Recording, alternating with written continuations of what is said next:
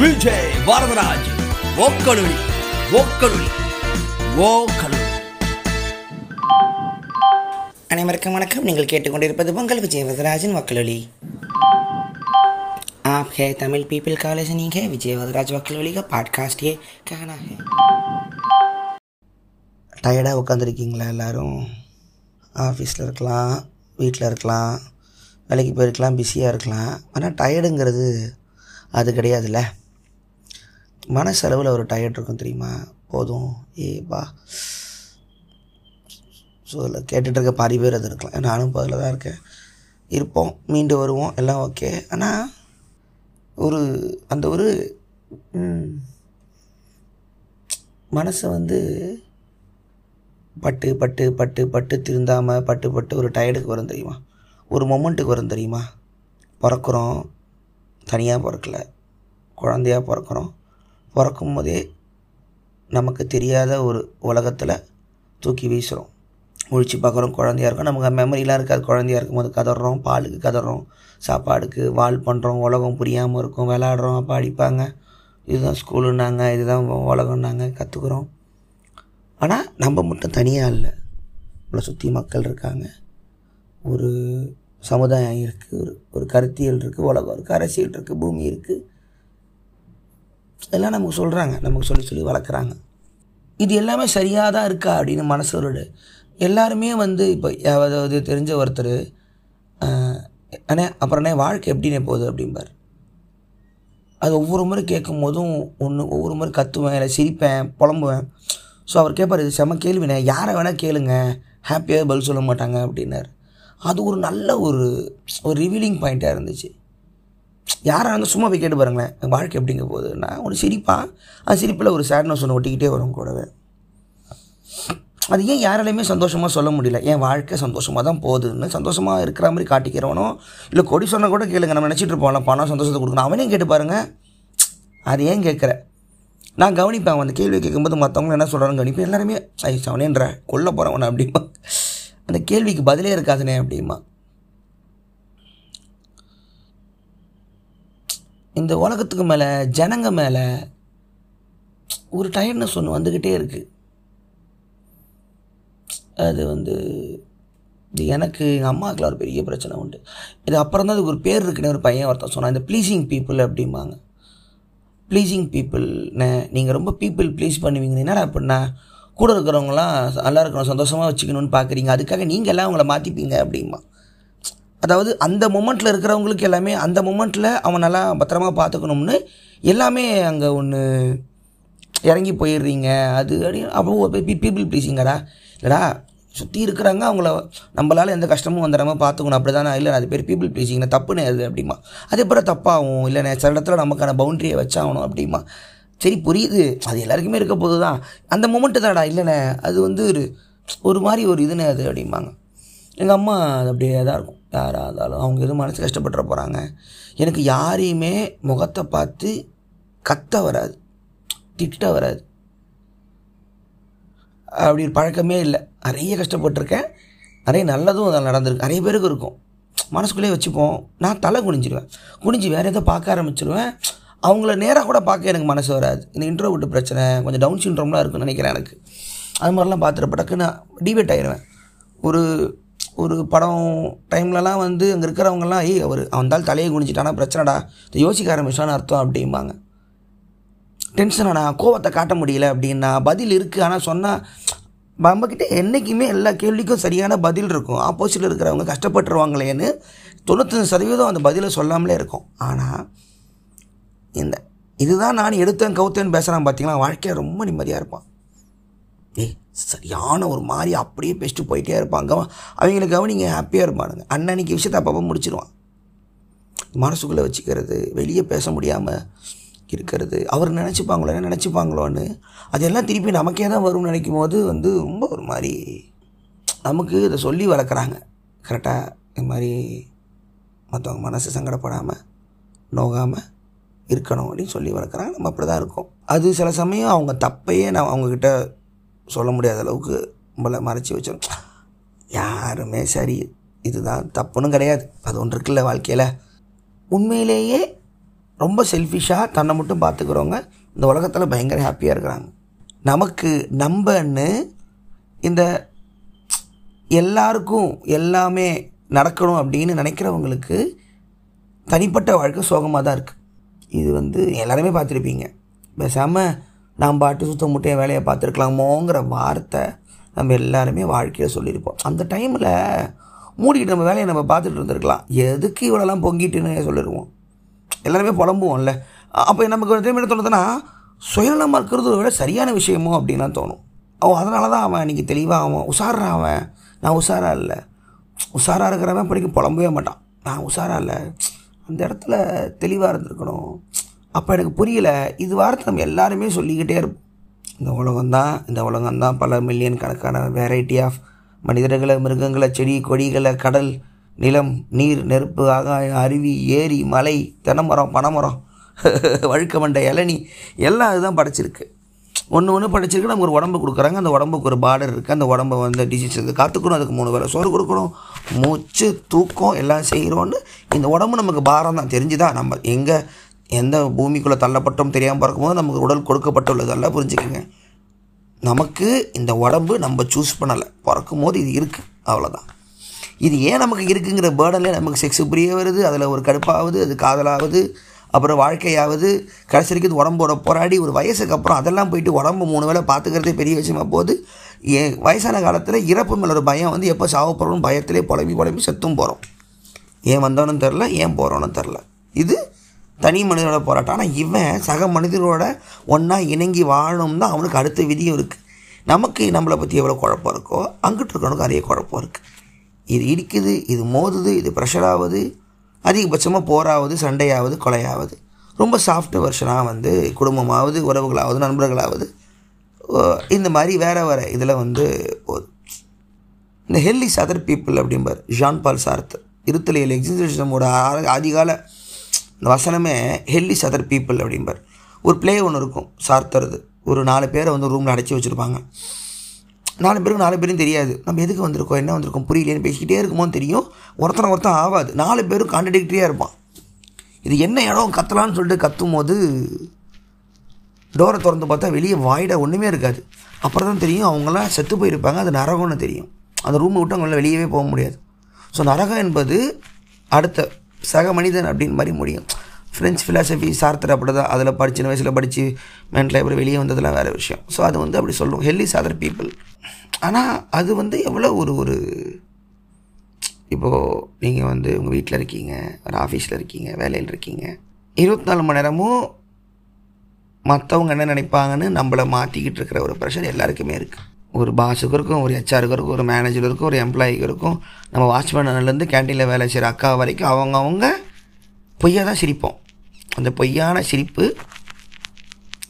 இந்த சிரிப்பு சிரித்தாதான் உங்களோட என்னால் ஒரு மனிதனாக வாழ முடியும், எனக்கு இங்கே வாழ்க்கை ஓடுங்கிற சிரிப்பு.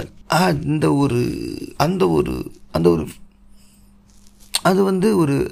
ஒரு டிஃபென்சிவ் ஃபேக், அது டிஃபென்சிவான பொய்.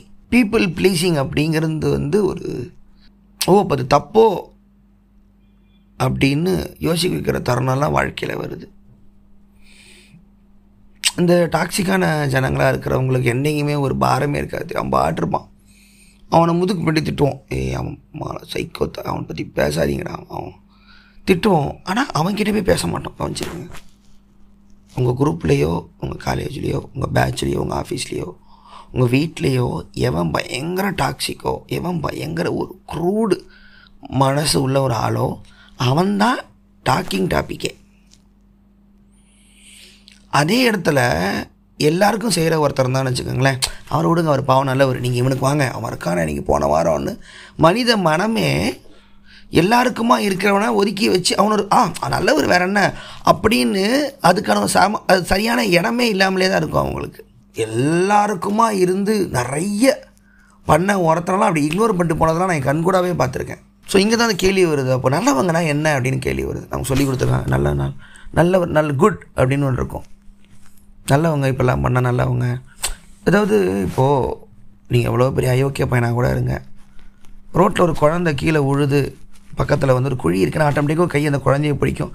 நீங்கள் யாராவனாக இருக்கலாம், நீங்கள் ஒரு மிகப்பெரிய கொலைக்காரனாக இருக்கலாம், கொள்ளைக்காரனாக இருக்கலாம், இல்லை 50 வருஷம் ஜெயிலுக்குள்ளே வந்துட்டு நீங்கள் தான் ரிலீஸ் ஆகியிருந்துருக்கலாம், இல்லை எதுவுமே தெரியாத பயந்தாங்கொழியாக இருக்கலாம். அந்த மொமெண்ட்டில் அத்தனை மனுஷ கையும் போய் அந்த குழந்தைய பிடிக்க தான் போகுது. அது மனசு மனுஷன் உள்ளம் அப்படிங்கிறதே ஒரு நல்ல விதங்கிறது காஸ்மோஸில் இருக்குது, பிறப்புலேயே இருக்குது. அது வேறு மிருகங்களுக்கு ரொம்பவே இருக்குது. நீங்கள் பார்த்துருக்கலாம் நிறைய வீடியோலாம் பார்த்தா மனுஷன் மாதிரியே பிஹேவ் பண்ணும். குட்டி காணாமல் ஒரு தாய் அழும், அடிபட்ட அம்மா வந்து அந்த கண்ணுக்குட்டி எனக்கி விடும். நிறைய பார்ப்போம். ஐய் அதுங்களுக்கு பாரு அறிவு இருக்குமா திமுறா. உயிருக்கு உயிருங்கிறதே அன்பு. உயிர் அப்படின்னாலே அது அன்பு தான், காதல் தான் உலகமே. இது வந்து ஒரு அப்போது இது வந்து அடிப்படை நல்லது. இப்போ நம்ம போகிறோம் இப்போ நம்ம பண்ணுற கொலைகளோ நம்மளோட இதுவோ வந்து சமுதாயம் கலாச்சாரம் சிவிலைசேஷன்னு காடுகளிலிருந்து காட்டழித்து நகரமாக வந்ததுக்கப்புறம் ஜஸ்டிஸ் லா எல்லாம் கொண்டாந்து இங்கே பாரு நீ மனுஷன் இருக்குது, அவனுக்குள்ள ஒரு மிருகம் தூங்கிக்கிட்டு இருக்குது, அதை அடக்கிறதுக்காக நாங்கள் சட்டம் வச்சுருக்கோம், காவல்துறை இருக்குது, நீதி இருக்குது, ஜாதி இருக்குது, மதம் இருக்குது, மேலே ஒரு கடவுள் உட்காந்துருப்பான வரைக்கும் எல்லாம் பேசி ஒரு விதமான ஒரு பிளவு த டிவைடட் ஹியூமனாக மாற்றி ரொம்ப வருஷம் ஆச்சு. ஒரு கில்ட்டில் வாழ்வான். இதை ஏற்றுக்கிட்டவன் தன்னை அந்த நல்லவன் நினச்சி வாழ்ந்துக்கிட்டு இருப்பான். இதை எதிர்க்கிறவன் முடியாதுங்கிறவன் எக்ஸ்ட்ரீம் மெஷருக்கு போக ஆரம்பிப்பான். இந்த ஊரை அழிக்க போகிறேன், ஒன்றும் இல்லாமல் போகிறேன், நான் கேட்டவன் பரவாயில்ல. யோசிப்போம்ல எப்படி இவங்களுக்கு இது பண்ண தோணுது, எப்படி இதில் இருக்க தோணுது அப்படின்னு. அவன் நம்மளை கேட்பான் எப்படி உனக்கு எப்படி இப்படி அமைதியை வீட்டில் உட்கார தோணுதும்மா. ஏன்னா நல்லவன் கேட்டவன் ரெண்டு பேருக்குமே ஒரு ரூல்ஸோட பேசிக்கில் தான் வேலை செய்கிறான். அதை தாண்டி யோசிக்க அவனுக்கு வராது. இந்த ஒரு இடத்துக்கு நம்ம எப்படி வந்தோன்னு யோசிக்க முடியாது. யோசின்னு அரசியல் சொல்லும், யோசின்னு கடவுள் சொல்லும், ஆனால் எதுலேயுமே பதில் இருக்காதுங்கிறது தான் உண்மை. நான் ஏன் கெட்டவனாக இருக்கிறேன் அப்படின்னு சொல்கிறது எந்த கெட்டவனும் ஃபீல் பண்ணதில்லை. ஆனால் ஏன் நல்லவனாக இருக்கணும்னு எல்லா நல்லவனும் ஃபீல் பண்ணுறான் அப்படிங்கிறது தான் உண்மை. எல்லாருக்கும் பண்ணி என்ன பிரயோஜனம், எல்லாருக்கும் செஞ்சோமே. இந்த எல்லாருக்கும் பண்ணி என்ன பிரயோஜனங்கிறது தப்பாக போகிறதுக்கு ஒரு வாய்ப்பு என்ன இருக்குன்னா, எனக்கு எதாவது ஒன்று கிடைக்கணும்னு சொல்லிட்டு எல்லாமே பண்ணுறவனுக்கு நடக்காது.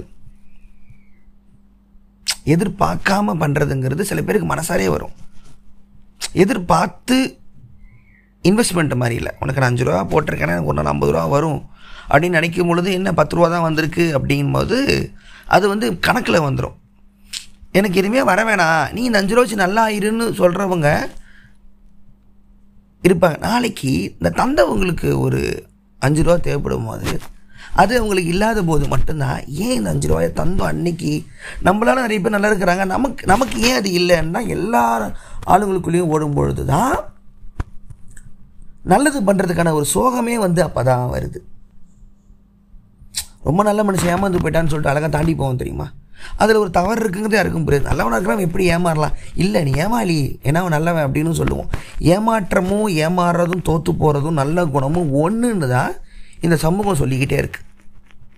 அப்போ என்ன ஆகுதுன்னா, நீங்கள் தவறு பண்ணுறதோ சுயநலமாக இருக்கிறதோ அடுத்தவன் வயிற்றில் அடிக்கிறதோ நீங்கள் பிழைப்பதற்கான வழின்னு தெளிவாக மனித மனத்தில் ஒரு சட்டமாகவே இந்த சமூகம் ஏற்றி வச்சுட்டு போயிடுச்சு. உஷாராரு, உழைச்சிக்கோ, அடுத்தவனெல்லாம் எல்லாம் ஸ்கெட்சு, நீ உஷாராரு, ஒருத்தனை தாண்டி மேலே போயிட்டே இரு. இது நம்ம எல்லாருக்குமே நம்ம குடும்பத்தில் ஒருத்தனாக சொல்லிடுவான். மாமன் பையனாக இருக்கலாம், பெரியப்பாவாக இருக்கலாம், அப்பாவாக இருக்கலாம், அம்மாவாக இருக்கலாம். எல்லாருக்கும் நல்லவனாரு ஏமாறிச்சும் கஷ்டப்படுத்தாதான்னு யாருமே அவங்க சொல்ல மாட்டாங்க. என்ன மாதிரி ஏமாந்துடாத அப்படின்னு நம்ம வீட்டில் ஏதோ ஒரு வயசானவர் உங்ககிட்ட வந்து சொல்லி நீங்கள் பார்த்துருப்பீங்க. பெரிய பிஸ்னஸ் ஆரம்பித்து தோற்று போன ஒரு மாமாவாக இருக்கலாம், குடும்பத்துக்காரவே ஓட ஒழிச்சு கல்யாணம் பண்ணாத 5 தங்கச்சி கொண்ட அண்ணன் இருக்கிற ஒரு அண்ணனாக இருக்கலாம். எல்லாம் பார்த்துருக்கேன். என்ன மாதிரி நீ ஏமாந்துடாத அப்படின்னு நிறைய. ஏன்னா ஒவ்வொரு நல்லவனும் தான் கடைசியில் ஏமாந்து தான் போகிறான் அப்படிங்கிறது அந்த வாழ்க்கையோட தெளிவு. கெட்டவன் அழிஞ்சு போவானுங்கிற மாதிரி ஒரு பொய் உலகத்திலே இல்லை. அவ்வளோ பெரிய கெட்டவன் ஹிட்லர், அவனே தான் சுட்டுக்கிட்டான். யாருமே அவன் எந்த கொடூரமான மரணமும் நிகழவே இல்லை. அவன் சாய்ஸ் தான். கல்யாணம் பண்ணால் அவன் நாய்க்கு சூசைடு. அப்போ கூட பாருங்கள் அவர் அன்பு அவருக்கு இருக்குங்க அந்த அந்த கம்யூனிட்டிக்கு. எவ்வளவோ பெரிய ஒரு கெட்டவன்லாம் வயசாக தான் இறந்து போயெல்லாம் பார்த்துருக்கோம். நல்லா தான் 90 வயசில் இறந்து போன கெட்டவனா நமக்கு தெரியுமே, தண்டனைலாம் கிடைக்காமலாம். சும்மா இதெல்லாம் பொய். வரலாறு ஹிஸ்ட்ரியெலாம் எடுப்போமா நம்ம? எத்தனை கெட்டவன் கொடூரமாக, கெட்டவங்கிறதே ஒரு டேர்ம் இல்லை, வரலாறில் நம்ம வச்சுப்போம். இங்கிட்டு ஹிட்லர் இந்த பக்கம் கொண்டாருனா இந்த பக்கம் ஸ்டாலின் அவர் அதிகமான பேரை கொண்டார். ஆனால் வரலாறு வந்து ரஷ்யா வந்து நாசிக்கில் அழித்ததுனால வந்து அவங்க நல்லவங்களா வரலாறு இப்படி மாற்றிக்கலாம். நம்ம எந்த பக்கம் இருக்கிறோங்கிறது தான். எந்த பக்கம் இன்றைக்கி அமெரிக்கா வந்து வேர்ல்டு வார் நிப்பாட்டிச்சு நல்ல குணன்றோம். அதே அமெரிக்கா தான் ஹிரோஷிமா நாகசாக்கியில் குண்டு போட்டுச்சு. அது வரலாறில் வராது. ஏன்னா அவங்கள பொறுத்த வரைக்கும் ஒரு 1500 பேர் பேரரபில் செத்தது இந்த 100,000 பேர் ஹிரோஷிமா நாகசாக்கி செத்ததை விட அது வந்து தவறு தான். நல்லா பாருங்கள், ஒரு நம்பர் நம்ம ஒரு மனித ஒரு உயிர் இறக்கிறத நம்பரை கம்பேர் பண்ணுற அளவுக்கு தான் நம்ம இருக்கிறோம். பேரரபில் அட்டாக் பண்ண தப்பு தானே ப்ரோ அமெரிக்கா ப்ரோ அவங்க என்ன ப்ரோ பண்ணாங்கன்னு சொல்கிற உங்கள் கிளாஸ் இருக்கிற ஃபஸ்ட் பெஞ்ச் பசங்க சண்டை போட்ட கேபிட்டலிஸ்ட் நாய்ங்களே நீங்களும் பார்த்துருப்பீங்க. ரிச்சர்ட் ஃபெய்ன்மேன் ஒரு சயின்டிஸ்ட் இருக்கான், பெரிய சயின்டிஸ்ட், அவன் புகழ்வாங்க. போட்டு பாருங்கள் யூடியூபில் how to learn like Richard Feynman method, how to read books, how is quantum physics genius.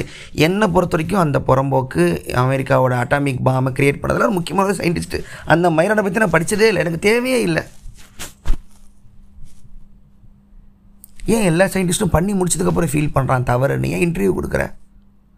ஏன் பார்த்துட்டு நிப்பாட்ட அவனுக்கு வக்கு இல்லை? ஐயோ IEQ/MC² இப்படி ஆயிடுச்சேன்னு ஐன்ஸ்டீன் ஃபீல் பண்ணுறாரு, பாமா மாறிடுச்சு. ஏன் அவனுக்கு தெரியாதா என்ன? அவ்வளோ பெரிய அறிவாளி மேயராக இருக்கிற உனக்கு இது எங்கே போகணும்னு தெரியாத நிப்பாட்ட முடியாது. ஏன்னா ஒரு மனிதன் அவன் சாவும் போது அவன் என்ன பண்ணிட்டு போயிருக்கான்னு அவனுக்கு பார்த்துடணும். 100,000 பேரை கொன்னாலும் பரவாயில்ல, அப்பா ஓ பாம் இப்படி வெடிக்குதான்னு பார்த்துருப்பான். ஐன்ஸ்டீன் அடித்து சொல்கிறேன், ஓ சூப்பர் பத்தியா நம்ம ஈக்குவேஷன் தான், ஓகே இப்போ மைக்கெடு எனக்கு ரொம்ப மனசு கஷ்டமாக இருக்குது. ஓப்பன் ஹேமர் ரொம்ப பிடிக்கும், அவன் மட்டும் தான் கேமரா மட்டும் சொல்லியிருப்பான், I became the destroyer of the வேர்ல்ட்ஸ்னு ஒத்துக்கிட்டான். நான் வந்து நீங்கள் எனக்கு கடவுளாக உணர்றேன்னா அதுதான் சரியான வார்த்தை. ஒரு மனுஷன் அப்படி உணர்றதுக்கு தான் எல்லாமே பண்ணிக்கிட்டு இருக்கான். ஸோ எனக்குமே தோணும், இந்த இடத்துல உஷாராக இருந்திருக்கலாமோ, இந்த இடத்துல நம்ம மட்டும் இந்த வேலையை பார்த்துருக்கலாமோ, இந்த இடத்துல நிறைய பேருக்கு எதுவும் பண்ணிக்க வேணாமா, நமக்கு என்ன ஆச்சு? சில பேர் சொல்லுவாங்க இல்லைங்க நமக்கு நல்லதும் நடக்கிறேங்க அப்படின்னு. சரிங்க அந்த பர்சன்டேஜ் கம்மியாக இருக்கேங்கன்னு யோசிப்பேன். ஏன்னா இவ்வளோ அன்புனே, ஆனால் உங்கள் மேலே பாருங்கள் எவ்வளோ பேர் அன்பாக இருக்காங்க. ஓகே அன்பு இருக்குடா, அன்பு வந்து என் மாச பிரச்சனையை தீக்காதே அப்படின்னு மேக்ஸா ஒருவன் பார்த்து நான் சொல்லுவேன். சொல்லுவாங்களே அன்பை வச்சுக்கிட்டு நீங்கள் எத்தனை கிலோ தங்கம் வாங்க முடியுமாங்கள்ல. இதெல்லாம் வந்து ஜோக்காக இருந்தாலும் இந்த உலகம் வந்து ரெண்டாக தான் பிரியுது. நீங்கள் அன்பாக மற்றவங்களுக்காக இருந்தீங்கன்னா உங்களுக்கு தனிப்பட்ட வாழ்க்கை நல்லா இருக்காது. ஆனால் சஃபரிங்கை ஏற்றுக்குங்க, ஒரு நல்லவன்னு உலகம் சொல்லுது. ஒரு நல்லவன் என்ன மயிருக்கு நான் ஏற்றுக்கணும்னு கேட்குறதா இங்கே பிரச்சனையாகவே இருக்குது. இப்போவே நானே எங்கள் தெளிவாக ஒரு கேள்வி கேட்குறேன், எல்லாருக்கும் நல்லது பண்ணி யார் மனதும் நோகாமல் அவங்களோட தேவைகளை பூர்த்தி பண்ணி செல்ஃப்லெஸ்ஸாக உங்களால் நல்லவனாக வாழ்கிறதுக்கு உங்கள் மனசே தயாராக இருந்தாலும் உங்கள் மூளை உங்களோட நிலமை தயாராக எல்லாருக்கும் எல்லாமே கிடைக்கணும்னு இறங்கி போகிறேன். அனைத்து மக்களுக்கும் அனைத்துமே கிடைக்கணும் நான் போகிறேன் இருக்கேன்னா 2 நாள் செத்துடுவீங்க. இந்த ஊரில் உங்களுக்கு இங்கே வாழ்கிறதுக்கான தகுதி உங்களுக்கு இல்லை. 3 நாள் நீங்கள் சோத்து கலைவீங்க ரோட்டில் தான். ஒருத்தர் சொல்லுவார், ரொம்ப கடுப்பான ஒரு ஆள், ஏன் நிறைய பேருக்கு கம்யூனிசம் பிடிக்காது, கம்யூனிசம் நாட்டில் இருந்த மக்களுக்கு ஏன் பிடிக்கலன்னு தெளிவான்னு சொல்லிட்டு இருந்தார். அதாவது கம்யூனிசம் வந்து எல்லாருக்கும் எல்லாமே சமம்னு சொல்லுது. இப்போ ஒரு வண்டி ஓட்டுறவர், ஒரு டாக்டரு, அதை விட ஒரு பெரிய மூளை சயின்டிஸ்ட், 3 பேருக்கும் ஒரே வீடு கொடுக்குது கம்யூனிசம்னா. வண்டி ஓட்டுறவருக்கு பரவாயில்ல நமக்கும் டாக்டருக்கும் ஒரே மாதிரி வீடு தராங்களே அப்படிம்பாங்க. ஆனால் டாக்டருக்கு அப்படி இல்லை, நான் எவ்வளோ படிச்சிருக்கேன் எவ்வளோ மூளை எனக்கும் அவனுக்கும் ஒரே மாதிரி வீடாம்மா. நீங்களே நினச்சாலும் மனுஷங்களுக்கு சமமாக இருக்கிறதுக்கான வாய்ப்பே இல்லைங்க அப்படின்னார். அவர் ஜாலியாக சுட்டு அடுத்த வழியாக பார்க்கப்படும். எனக்கு இது மண்டையில் உறுத்திக்கிட்டே இருந்துச்சு, இவர் சொல்கிறது சரிதானே. ஒரு தலைவனாக வந்து நான் அவங்க எல்லோரும் நான் சமமாக ஆக்குறேன்னு சொல்கிறதுமே ஒரு வன்முறையில் தானே முடிந்தது. சோவியத் ரஷ்யாவோட ஹிஸ்டரியெலாம் எடுத்து பாருங்கள், தோழர்களுக்கும் தெரியும். ஸ்டாலின் இறக்கும் பொழுது அங்கே எவ்வளோ பெரிய ஒரு டிக்டேட்டராக எத்தனை கவிஞர்களை கொண்டாருன்னு வச்சு பாருங்கள். கவிஞர்களால் எழுத்தர்களால் உருவாக்கப்பட்ட ஒரு சோவியத் ரஷ்யாங்கிற ஒரு கனவு கவிஞர்களை கொண்டு தீர்த்துச்சு. Russia eats its own people அப்படிம்பாங்க. மக்களை வன்முறை மூலமாக தான் ஒன்றாக்கலாம் அப்படின்னு கொண்டு வந்தாங்க. சமங்கிறதே மனித அளவிலே கிடையாது. எனக்கு நான் உழைச்சதுக்கு எனக்கு கொடு அப்படிங்கிறது மட்டும்தான். அந்த அக்வேரிங் அந்த ஹண்டிங் தானே. அவன் வேட்டையாடினவன் வேட்டையாடி கறி தின்ன பையன் தானே. அவன் எடுத்து ஒழிச்சு வச்சு வீட்டில் வச்சு குடிசுக்குள்ளே வச்சு போத்தி பாதுகாத்துக்கிட்டு இருந்த ஒரு பையன் தானே. அவன் வெளியில் மிருகத்தை பாதுகாப்பு நிற்க வச்சுட்டு தான் பையன்கிட்ட போய் சமமாரினா எப்படி வருவான்? அவன் அதுவே கிடையாது. அவன் சர்வைவல் ஆஃப் தி ஃபிட்டஸ்ட்டில் வந்தவன் ஒருத்தனை போய் நீங்கள் எப்படி எல்லாம் ஒன்றா பாருன்னு சொல்லுவீங்க? அவனுக்கு வராது. அவர் மிருகம் தானே. அவன் கேட்க மாட்டான். அதனால தான் முதலாளித்துவம் உலகம் ஃபுல்லாக வேலை செய்யுது. நான் இவ்வளோ உழைச்சிருக்கேன் எனக்கு இவ்வளோ கொடு அப்படிங்கிறது என்றைக்குமே வேலை செய்யும். உலகம் ஃபுல்லாக ஏன் வேகமாக பரவணும்? கேபிட்டலிசம் ஏன் பரவணும்? கம்யூனிசம் ஏன் அது அவ்வளோலாம் கஷ்டப்படலை? ஏன் அவ்வளோ பெரிய போர்லாம் தொடுக்கலை? ஜாலியாக போயிடுச்சேன். சோவியத் ரஷ்யா விழும்பொழுது அங்கே இருக்கிற ஜனங்கள்லாம் அரிசி பருப்புக்கு போவாங்கன்னு நினச்சாங்களாம். முதல்ல போய் சிக்கன் பர்கரும் கோக்கும் சாப்பிட்டாங்கன்னு ஏதோ படித்தேன். அமெரிக்கா வாழ்க்கை த ஃப்யூச்சர் ட்ரீமுங்கிறத அவங்க மைண்டில் ஓடி இருக்குது. நம்ம சொல்கிறோம் இந்தியாவில் வந்து ஜாதிகளில் வந்து பிறப்பு அடிப்படையில் எல்லாம் தவறாக இருக்குது, மனிதன் வந்து அடுக்கி இருக்கோம், இதை வந்து நம்ம கலைந்து வெளியே வரலாம், நினச்சா வந்துடலாம், 10 நிமிஷத்தில் வந்துடலாம், ஏன் யாரும் வர முடியல? அவங்கவுங்களுக்கு அவங்களுக்கான ஜாதிங்கிற கூடு கம்ஃபர்ட்டாக அடி சுகமாக அடி நல்லா இருக்குது. நீ எவ்வளோ பெரிய புறம்போக்கு மூதவி மண்டுப்பையிலாவது இரு, உனக்கு ஒரு ஜாதி ஒரு ஐடி ஒரு பிராண்டு கொடுக்குறதில்ல, நீ வழக்கே வேணாம், நோகாமல் உன்னோட கேட்டகரிக்குள்ளே அடைக்கிறதில்ல, நீ என்ஜாய் தான் பண்ண போகிற. உண்மையிலே இங்கே இருக்கிற பாதி பேருக்கு அவங்க ஜாதியால் ஒரு வேலையோ ஒரு பொண்ணோ இல்லை ஃபினான்ஷியல் வெல்பீயிங்கும் நடந்திருக்கான 90% பேர் கிடையாது. ஆனால் பிடிச்சிட்டு தொங்குவாங்க, ஏன்னா அது ஒரு ஐடென்டிட்டியை கொடுக்குது, நீ யாருன்னு சொல்லுது. ஸோ நல்லவனா இரு. அது வந்து இந்த நீட்சையோட மிகப்பெரிய ஒரு தத்துவத்தில் ஒரு போராட்டமே, கெட்டவங்களை விட இந்த நல்லவர்களை தான் அதிகமாக திட்டுவாங்க. அவர் இந்த வைஸ் வெர்ச்சுங்கிற வார்த்தையை வச்சு தான் விளையாடுவார். ஜரசூத்ரா ஃபுல்லாக திட்டுவான், நல்லவங்கள திட்டுவான். ஜரசூத்ரா கெட்டவங்களையோ ரத்தத்தை ருசிக்கிறவங்களையோ போருக்கு போகிறவங்களையோ பாராட்டுவான். அவன் வாழ்க்கை அதோட எக்ஸ்ட்ரீம் வரைக்கும் என்ஜாய் பண்ணுற அவேர்னஸில் இருக்கான்னு பாட்டிட்டு போயிடுவான். எனக்கு பிடிக்காததே இந்த ஸ்லாத்து தான். அப்படியே உட்காந்துக்கிட்டு எதுவும் பண்ணாமல் நல்லது கெட்டதுங்கிற ஒரு பிலீஃபை நம்பிக்கிட்டு நல்லது மூலமாக நமக்கு கிடைக்கும் தான் கையை தானே நக்கிக்கிறேன் மாதிரி தான் இருக்கிற மனிதர்கள் தான் ஜரதுஸ்திரா கோவப்படுவான். அவனுக்கு கெட்டவர்களோ அயோக்கியர்களோ வாழ்க்கையை தான் போக்கில் மற்ற அழித்தும் வாழ்கிறவனை பற்றி ஜரதுஸ்திரா கவலையே இல்லை. இந்த நல்லவனாக இருக்கிறதா எனக்கு பிரச்சனையாகவே இருப்பான், நீ தான் அழிக்கிறாரு. என்றைக்கு ஒரு கடவுள் வந்து இறந்து உனக்கான பாவங்களை நான் சுமக்கிறேன்னு சொன்ன ஒரு கிறிஸ்தவ மத உலகத்தில் வந்துச்சோ அன்றைக்கே உலகம் சோகமாயிடுச்சு அப்படிங்கிறார். பாவம் மன்னிப்பு ஸோ நான் தரேன்னு சொல்லிட்டு ஃபாதரங்க உள்ளே வராங்க. நம்ம ஊரில் வந்து நீங்கள் இரு பிறப்பாளராக நீங்கள் பிறக்கணும்னா இந்த ஜாதியிலேருந்து பிறந்து புண்ணியங்கள் பிறந்து உங்களுக்கு இந்த ஜாதியில் கிடையாது, நீங்கள் வெளியே தான் இருக்கணும், நீங்கள் உள்ளே தான் இருக்கணும், எல்லாமே வந்து நீங்கள் நல்லவனாக ஆகிறதுக்கான அந்த ஒரு தேர்வை வந்து ஒரு கடவுளும் கடவுளை சார்ந்தவனும் வந்து உங்களுக்கு தரான். ஸோ இங்கே தான் ஜேகேவோ ஓஷோவோ புத்தரோ நல்லது கெட்டங்கிறத தூக்கிடு அப்படிம்பார், ரெண்டுமே ஓடு அப்படிங்கிறத அவங்க சொல்லுவார். இதை சொல்லும் போதே மிகப்பெரிய புரட்சியாளராக புத்தர் தெரிகிறார். அந்த போய் தர்மர் ஒரு முறை சைனாவுக்கு போகிறார், இங்கேருந்து போகிறாருப்பா 7ஆம் அறிவு படத்திற்கு போய் தர்மரை பற்றி பேசாதீங்க. போய் தர்மர் ரொம்ப பாவம், காஞ்சிபுரத்தில் பிரின்ஸாக இருந்து புத்த மதம் சேர்ந்து இங்கே இருக்கிற ஒரு ஃபீமேல் லீடர், அவங்களுக்கு ஒரு தலைவி புத்த பிக்குனி அவங்களோட குரு, அவங்க சொல்லி சீனா ஏன்னா இப்போ அங்கே புத்திசம் வந்து இங்கே கவுருது, இந்தியாவில் அழியுது, இந்து மதம் மேலே வாங்கிட்டு வருது, பிராமணியம் ஐசங்கரெலாம் வராரு. இங்கேருந்து சைனா போயிட்டு அங்கே ஆரம்பிக்கும் பொழுது இவர் கற்றுக்கிட்ட இங்கே இருக்கிற கலதி வித்தையெல்லாம் அங்கே இருக்கிற மாங்குகளுக்கு அவரும் சொல்லித்தராரு. அவங்களும் இப்போ குங்ஃபுவோட இன்னொரு மெத்தடில் அவங்க 2 மெத்தடும் கலக்கும் பொழுது அங்கே குங்ஃபு ஆட்டோமேட்டிக்காக வருது. இந்திய கலையும் ஆல்ரெடி சைனாவில் இருக்கிற ஒரு மார்ஷியல் ஆர்ட்ஸ் கலை, இவ்வளவு தான், அது ஒரு பேரலல் உலகம். அதுதான் போய் திரும்புறதில்ல. அவர் ஒரு ஜென் மாங்க், அவர் ஓஷோக்கு ரொம்ப பிடிச்ச ஒரு ஆள். ஒரு கதை ஒன்று சொல்லுவாங்க, ஃபேண்டசி கதை ஒன்று போவார், சைனா ராஜா ஒருத்தான் வருவான், போய்தர் மாதிரியே வணக்கம் வணங்குகிறேன், சொல்லுங்கள் இது மாதிரி நான் வந்து இவ்வளோ கோயில் கட்டியிருக்கேன், இவ்வளோ மக்களுக்கு பண்ணியிருக்கேன், எனக்கு சொர்க்கம் கிடைக்குமா நரகம் கிடைக்குமா? நாயே உனக்கு நரகம் தான். எல்லாம் பயந்துருவாங்க, டக்குன்னு கெட்டவத்தை பேசிடுவார் அவர். என்ன ராஜாவை பார்த்து, என்றைக்கு இதெல்லாம் உனக்கு சொர்க்கம் கிடைக்கணுமே, நீ 1000 கோயில் கட்டினீன்னா உனக்கு ஒன்றுமே கிடைக்காது, நரகத்தை தள்ளுவாங்க புரிஞ்சுக்கோம்பா. அவர் உட்காந்துருப்பார், யாரையுமே சேர்த்துருக்க மாட்டார், டிசிப்ளினாக சேர்க்க மாட்டார். ஒருத்தன் வருவான், என்னை சேர்த்துக்கங்க முடியாது, கையை வெட்டி வீசுவான், அமைதியாக காலை வெட்டி வீசுவான், அடுத்த கையை வெட்டி வீசுவான், இதுக்கு மேலே நீங்கள் சேர்த்துக்கணும் என் தலையை வெட்டிப்பேன், இல்லை வேணாம்ப்பா அது எனக்கு தியானம் பண்ணுறதுக்கு வேணும், ஒழுங்காக உள்ளவா அப்படின்பாரான், ஏன் அந்தளவுக்கு இருக்கியா அப்படின்னு ஒரு தேர்வு செய்கிற ஒரு. அப்புறம் அவருக்கு பயங்கரமாக தூக்கம் வருது தியானம் பண்ணும்போதுன்னு சொல்லிட்டுன்னு கண் விழிகளை வெட்டிக்கிட்டாரான், அப்புருவத்தை. இது வந்து ஒரு மித்தாலஜி கதை.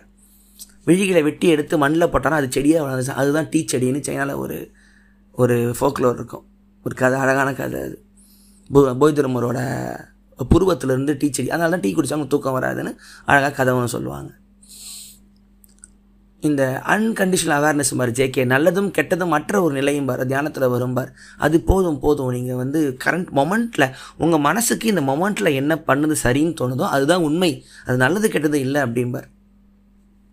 நீங்கள் பாஸ்ட்டையும் ஃப்யூச்சரையும் வச்சுக்கிட்டு உங்கள் ப்ரெசென்ட்டை நீங்கள் வாழ பார்த்தீங்கன்னா அந்த ரெண்டும் சொல்கிற ஒரு ரூல்ஸில் தான் நீங்கள் நல்லது கெட்டதுங்கிற குழப்பத்தில் இருப்பீங்க. இந்த மொமெண்ட்டில் எனக்கு எது சரின்னு வாழ்கிறவனுக்கு எந்த ஒரு பிரச்சனையுமே இல்லைங்கிறார். அதே மாதிரி போன எப்படி சொன்னதான் இங்கே எதிர்த்தாப்பில் ஒரு பாம்பு வருது, அதில் எது சரி எது தப்பு, ரெண்டுமே இல்லை தப்பிச்சு ஓடணும் அவ்வளோதான், அதுதான் உண்மை அந்த இடத்துல, அதுதான் ஃபேக்ட்டு. நானே இப்போ ஒரு மாதிரி டயர்டில் உட்காந்துருக்கேன், மாதிரி நிறைய வழிகள் தான் நிறைய இருக்குது. நல்லதா நம்ம இப்போ எங்கள் அம்மா சொன்ன மாதிரி நான் இருந்து கஷ்டப்பட்டு தான் பட்டிருக்கணும், ஒரு டைமில் மற்றவங்களோட அந்த இடத்துல இந்த முடிவை நான் எடுத்துருக்கலாமா, இப்படி இருந்திருக்கலாமோ, உஷாராக இருந்திருக்கலாமோ, படைச்சிருக்கலாமா அப்படிங்கிற ஒரு நிலை வந்து அடிக்கடி வந்துக்கிட்டே இருக்கும். திருப்பி நம்ம பண்ணிக்கிட்டே இருக்கும்பொழுது நீ முட்டாள் நீ ஏமாளி இந்த ஊர் சொல்லிக்கிட்டே இருக்கும்பொழுது ஒரு வேளை நம்ம தப்பு அப்படி இருக்கிறது அப்படின்னு தோணும் சில சமயம். பல சமயம் நல்லவனாக இருக்கிறது ஒரு பேர்டனாகவே மாதிரி இருக்கக்கூடாது இல்லை, அது ஒரு பாரமாக அமையக்கூடாது இல்லை, ஒரு நல்லவனுக்கே அது பாரமாக இருக்கணும். அயோக்கியனுக்கு அது பாரமாக இருக்கிறது இல்லையா, அவன் ஜாலியாக தான் இருக்கான். ஒரு கெட்ட வேணா சொல்லுவான், மிஞ்சி மிஞ்சி போன என்ன கொல்லுவேன் அவ்வளோதானே. அவனோட பதில் தெளிவாக இருக்கும்ல, அதிகபட்சமாக நடா பண்ணுவீங்க நான் கொல்லுவீங்க. ஆனால் உனக்கு டெய்லி நீ உன்னை ஏமாற்றி நல்லவன் நம்பிக்கிட்டே இருக்கணும் அப்படின்னு சொல்லிட்டு போயிடுவான். ஒரு செகண்டு தான் சாவு அப்படின்றான் அவன். அவங்க வாழ்க்கை நல்லா இருக்குது. ஸோ நீங்கள் நல்லவன்றது வேறு, நல்லவனாக இருக்கிறதுன்றது வேறு, ரெண்டும் வேறு. சில பேர் ஆளே அப்படி தான் இருப்பாங்க, அவங்க ஒன்றுமே செய்ய முடியாது, அவங்களுக்கு பதிலும் தெரியாது ஏன் இப்படி இருக்கிறோன்னு. பலன் எதிர்பார்த்து இருக்கிறது வேலைக்காகாது, ஜனங்களும் அப்படி இருப்பாங்கன்னு எதிர்பார்க்கறது வேலைக்காகாது. ஏன் இப்படி இருக்கிறாங்க நீங்கள் கேட்குறதும் தப்பு, அது வேலைக்காகாது. ஏன்னா உலகம் அப்படி தான், நீங்கள் தான் சூஸ் பண்ணுறீங்க. உலகம் முள்ளு தான், நீங்கள் தான் செருப்பெல்லாம் நடக்கிறதுக்கு சூஸ் பண்ணுறீங்களே தவிர ஏன் குத்துது குடையுதுன்னு கேட்கக்கூடாது. இது உங்கள் விஜயவதராஜின் vocal oli. Support vocal oli, GPay ID கொடுத்துருக்கேன், ஒழுங்காக காசு அனுப்புங்க. நன்றி. Vijay Varadaraj vocal oli vocal oli vocal oli. அனைவருக்கும் வணக்கம். நீங்கள் கேட்டுக்கொண்டிருப்பது உங்கள் விஜய் வரதராஜின் vocal oli. आप है तमिल पीपल कॉलेज नहीं है, विजय वदराज वकलोली का पॉडकास्ट ये कहना है.